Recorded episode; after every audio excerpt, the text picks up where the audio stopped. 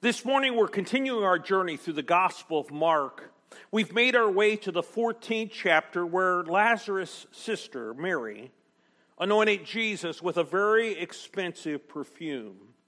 However, as I read today's scripture, you'll want to note that there is more to the story than just Mary anointing Jesus.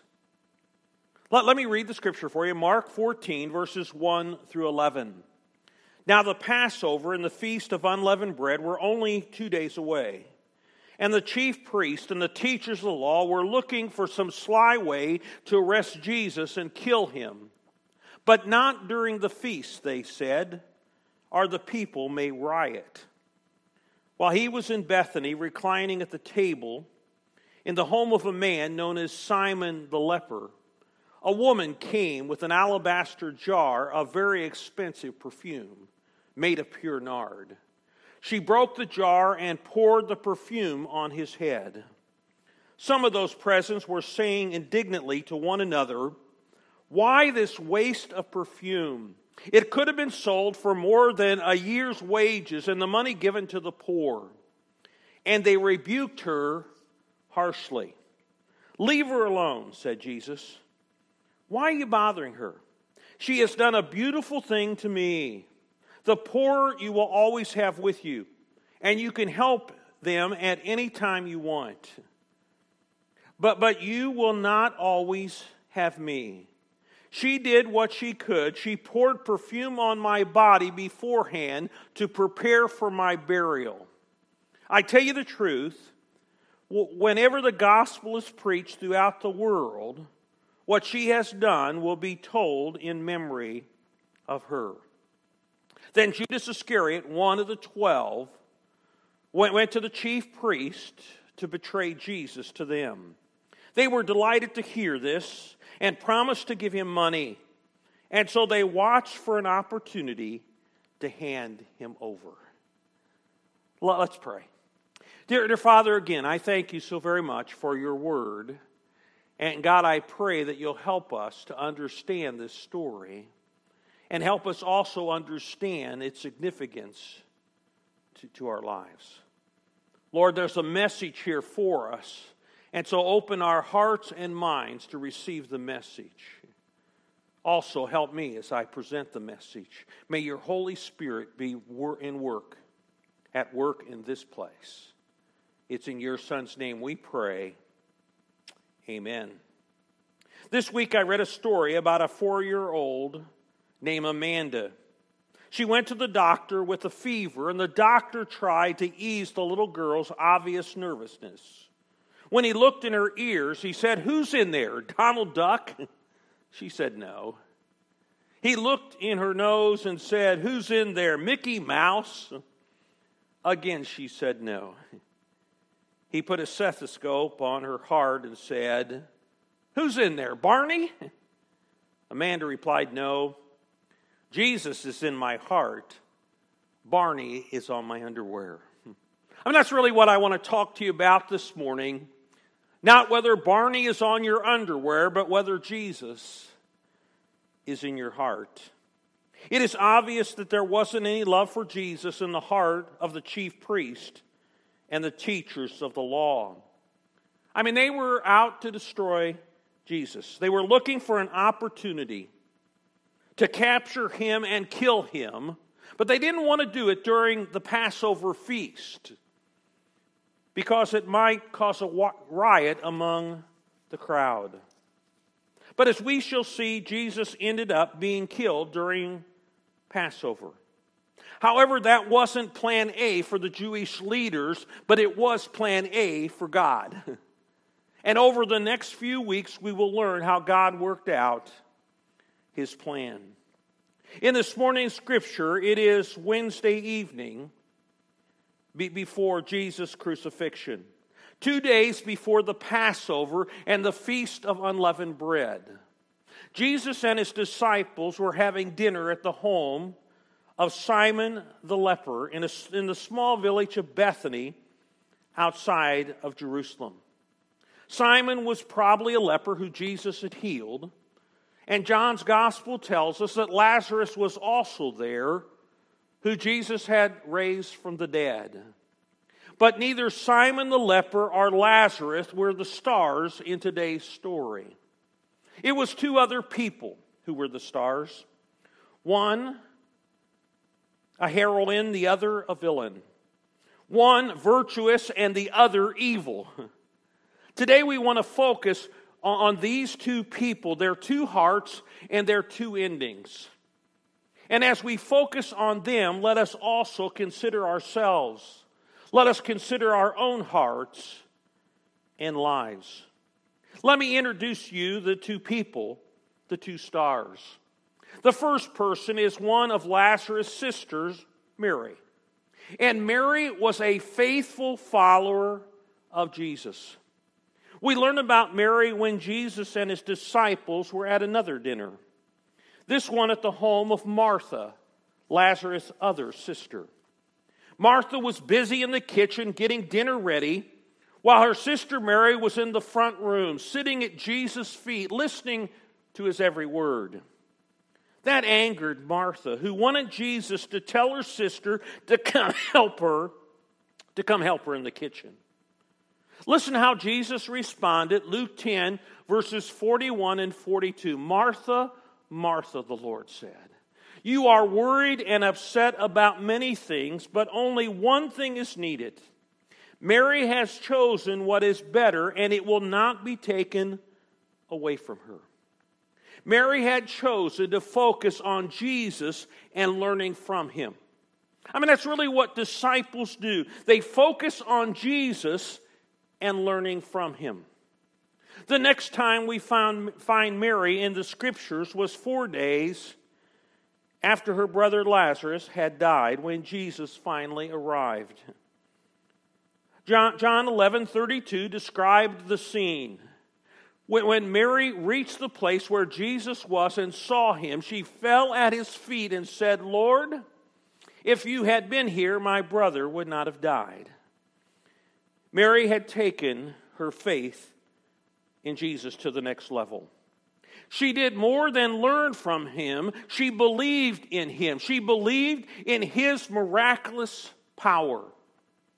And that is where our faith needs to take us as well. Not just learning from Jesus, but believing that He has the miraculous power to work in our lives. That is a quick introduction to the first person, Mary, a faithful follower of Jesus.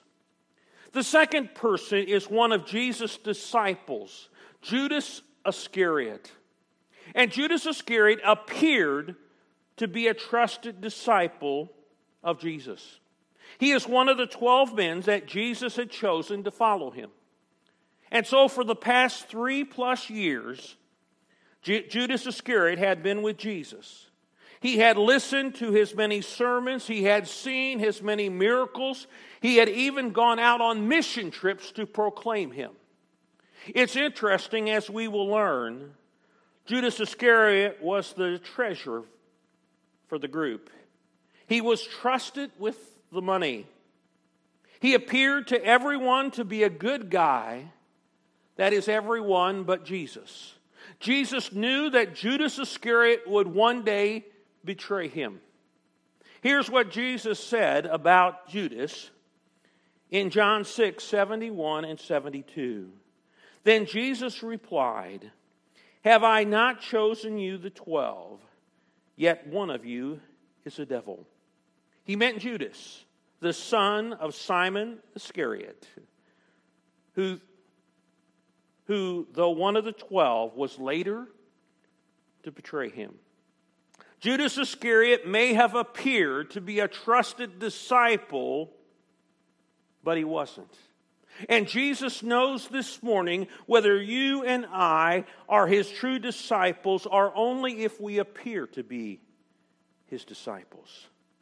These are the two people, the two stars Mary, who was a faithful follower of Jesus, and Judas Iscariot, who only appeared to be a trusted disciple.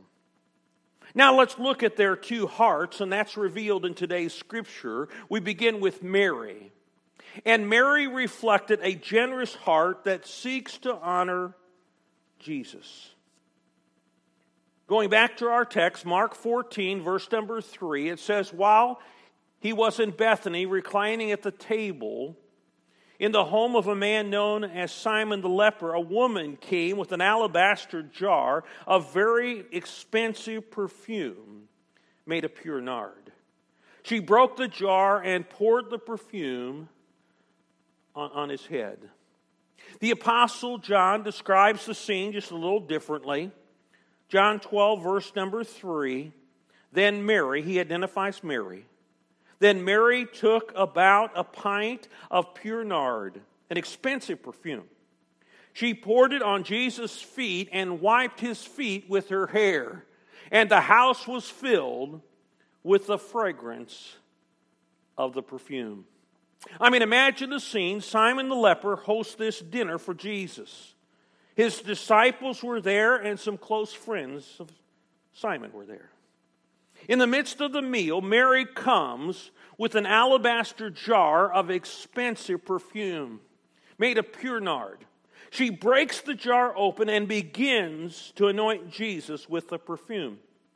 She pours it all over him from his head to his feet. When I first titled today's message, I titled it An Extravagant Gift, an Extravagant Sacrifice. And that is really what Jesus made, or excuse me, Mary made an extravagant sacrifice. See, she wanted to show Jesus that she was in love with him and that she would make any sacrifice for him. This perfume was expensive, worth a year's wages worth tens of thousands of dollars today. It was probably a family heirloom that had been passed down from generation to generation. And yet, Mary sacrificed it all to honor Jesus. I mean, you talk about an extravagant sacrifice. This was an extravagant sacrifice. You talk about a generous heart. Mary had a generous heart. This should cause each of us to consider our own relationship with Jesus. Are we in love with Him? Will we make any sacrifice Him? Do we have a generous heart that seeks to honor Jesus? I mean, Mary had all of that. Do we? Now, contrast the heart of Mary with the heart of Judas Iscariot. Judas Iscariot reflected a selfish heart that seeks to prosper oneself. We pick up the story, Mark 14, verses 4 and 5. Some of those present were saying indignantly to one another, Why this waste of perfume? It should have been sold for more than a year's wages and the money given to the poor, and they rebuked her harshly. Again, John gave some additional details in his gospel, John 12, verses 4 through 6. But one of the disciples, Judas Iscariot, who was later to betray him, objected. Why wasn't this perfume sold and the money given to the poor? It was worth a year's wage. He, didn't, he did not say this because he cared about the poor, but because he was a thief. As the keeper of the money bag, he used to help himself to what was put into it. Here, Mary honored Jesus with this extravagant sacrifice. But then some in the group, led by Judas Iscariot, were outraged that Mary would waste this expensive perfume on Jesus. In their minds, it would have been better if Mary had sold the perfume for a year's wages and given the money to poor. Here, Mary had joyfully given this extravagant gift to Jesus. And here, Judas Iscariot and the others were scolding her harshly. I'm sure she couldn't believe it. Of course, as John told us, Judas Iscariot didn't care about the poor or giving to the poor. He only cared about prospering himself. In reality, he was a thief. And as the treasurer of the group, he often stole some of the money for himself. Judas Iscariot was, as Jesus described him earlier, a devil. He appeared to be a trusted disciple, but he wasn't. He appeared to care for the poor, but he didn't. Judas Iscariot reflected a selfish heart that seeks to prosper oneself. I, I wonder this morning is there any of Judas in us? Only appearing to be disciples of Jesus, wanting to look good and sound good with others, but not being good before God. Appearing to care for hurting people, the poor, but not really being concerned about anybody but, but ourselves. What a contrast between the hearts of Mary and, Ju- and Judas. Mary reflected a, a generous heart that seeks to honor Jesus. And Judas reflected a selfish heart that seeks to prosper oneself. Now, which of those two hearts best describes us? And finally, we want to look at the two endings. There's a difference between how the story ends for Mary and how the story ends for Judas. Beginning once more with Mary, Mary was honored for what she did with you, for Jesus. Just listen how Jesus responded when she heard Judas and the others scolding Mary harshly for what she'd done. Mark 14, verses 6 through 9. Leave her alone, said Jesus. Why are you bothering her?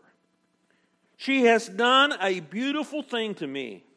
The poor you will always have with you, and you can help them at any time you want. But you will not always have me.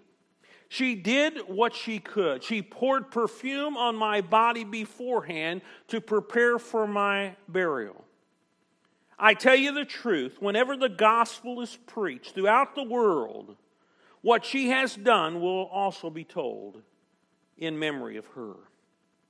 Jesus obviously wasn't upset with Mary for what she did.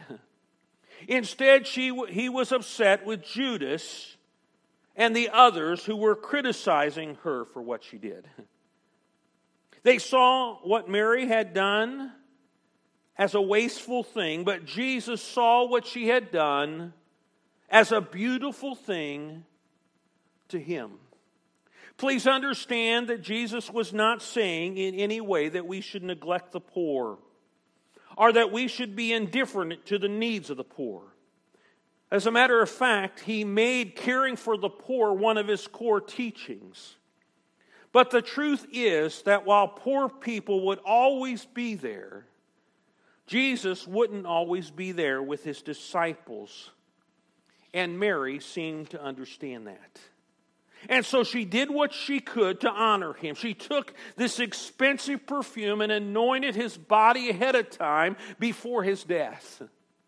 Remember, Jesus had warned his disciples repeatedly that he was going to suffer and die in Jerusalem. The, the, the disciples had missed these warnings, but not Mary. She knew that his time was limited, and so she wanted to honor him and worship him and show him of her love.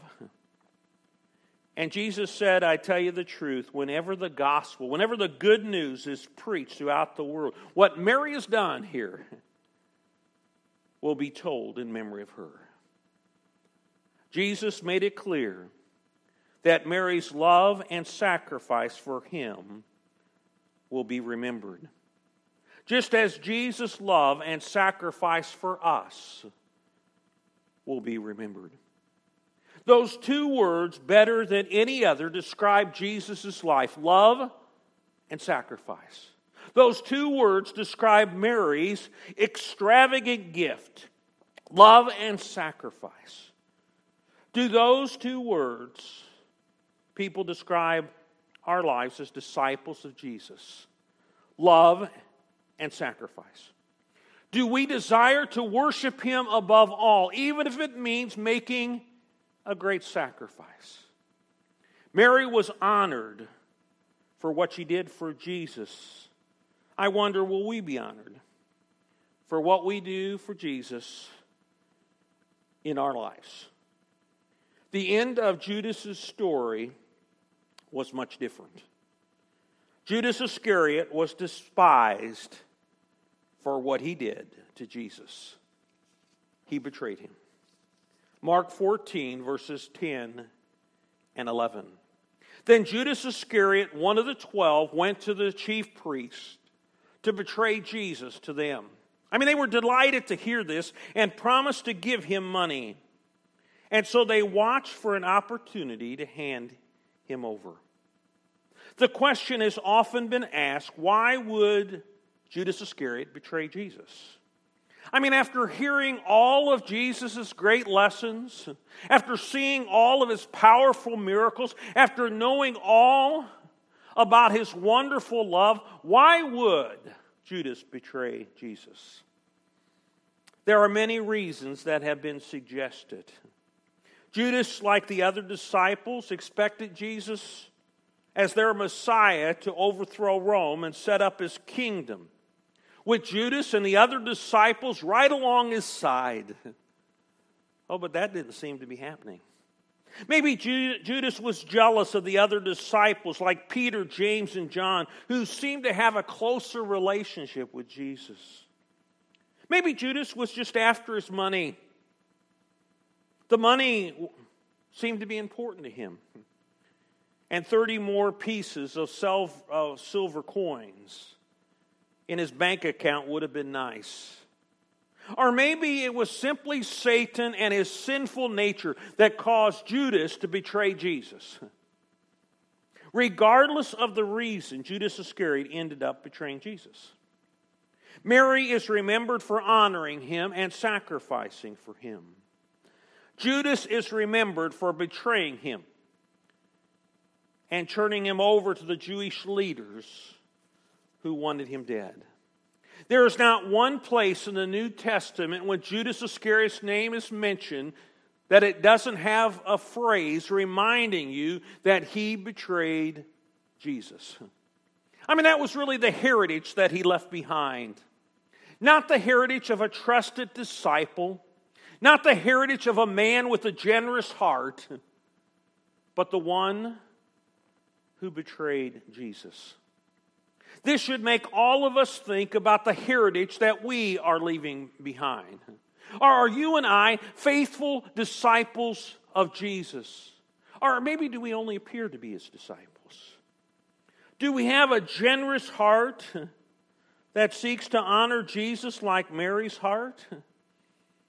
Or do we have a selfish heart that seeks to prosper ourselves like Judas Iscariot. Will Jesus honor us for the sacrifice that we have made for him, or will he be saddened by the decision that we make to reject him? What will it be? What will it be? Our hearts and our lives will reveal our decision. Let, let, me share some practical applications as we close here this morning. Some action steps I think we need to take as a result of this morning's message. Number one, take some time this week and do a careful examination of your heart and life. It's important, really, that we do that every week. Matter of fact, it's good if we do it every day just to consider whether our life and, and whether our hearts are reflecting a faith in Jesus and a love for Him. Number two, decide if your heart and life is more like Mary or more like Judas Iscariot. I have to admit that there is, I think, a little bit of Judas in all of us. But God wants us to be a Mary. God wants us to have a generous heart. And so, step number three take whatever actions are needed to develop a generous heart that seeks to honor Jesus. That may begin with having a personal relationship with Him and accepting Him as Lord and Savior. It, it, may be in renewing a relationship with Him. You've gotten off track and you need to get back in relationship with Him. Or it may be in building the relationship, your love for Jesus. Let's pray. Dear Father, again, we thank you for this time that we have spent in your word. And, we thank you for, again, the powerful example in Mary and the tragic example in Judas Iscariot. And God, we pray you're working in our lives. God, work in us that we might become more the people, the disciples that you want us to be. That we will be a faithful follower, that we will have a generous heart, and that we will honor you above all. That's our prayer in Jesus' name. Amen. As always, we thank you for listening this morning. We're glad that you've joined us. We're glad when you join us every Sunday. Again, you can join us at worship at our church building for worship on Sunday mornings at 10:30. You can also join us here on the radio. We pray our ministry is a blessing to you, and if there's some way that we can help you, please don't hesitate to contact us. We hope that you have a great week, and we look forward to sharing with you again next Sunday. God bless.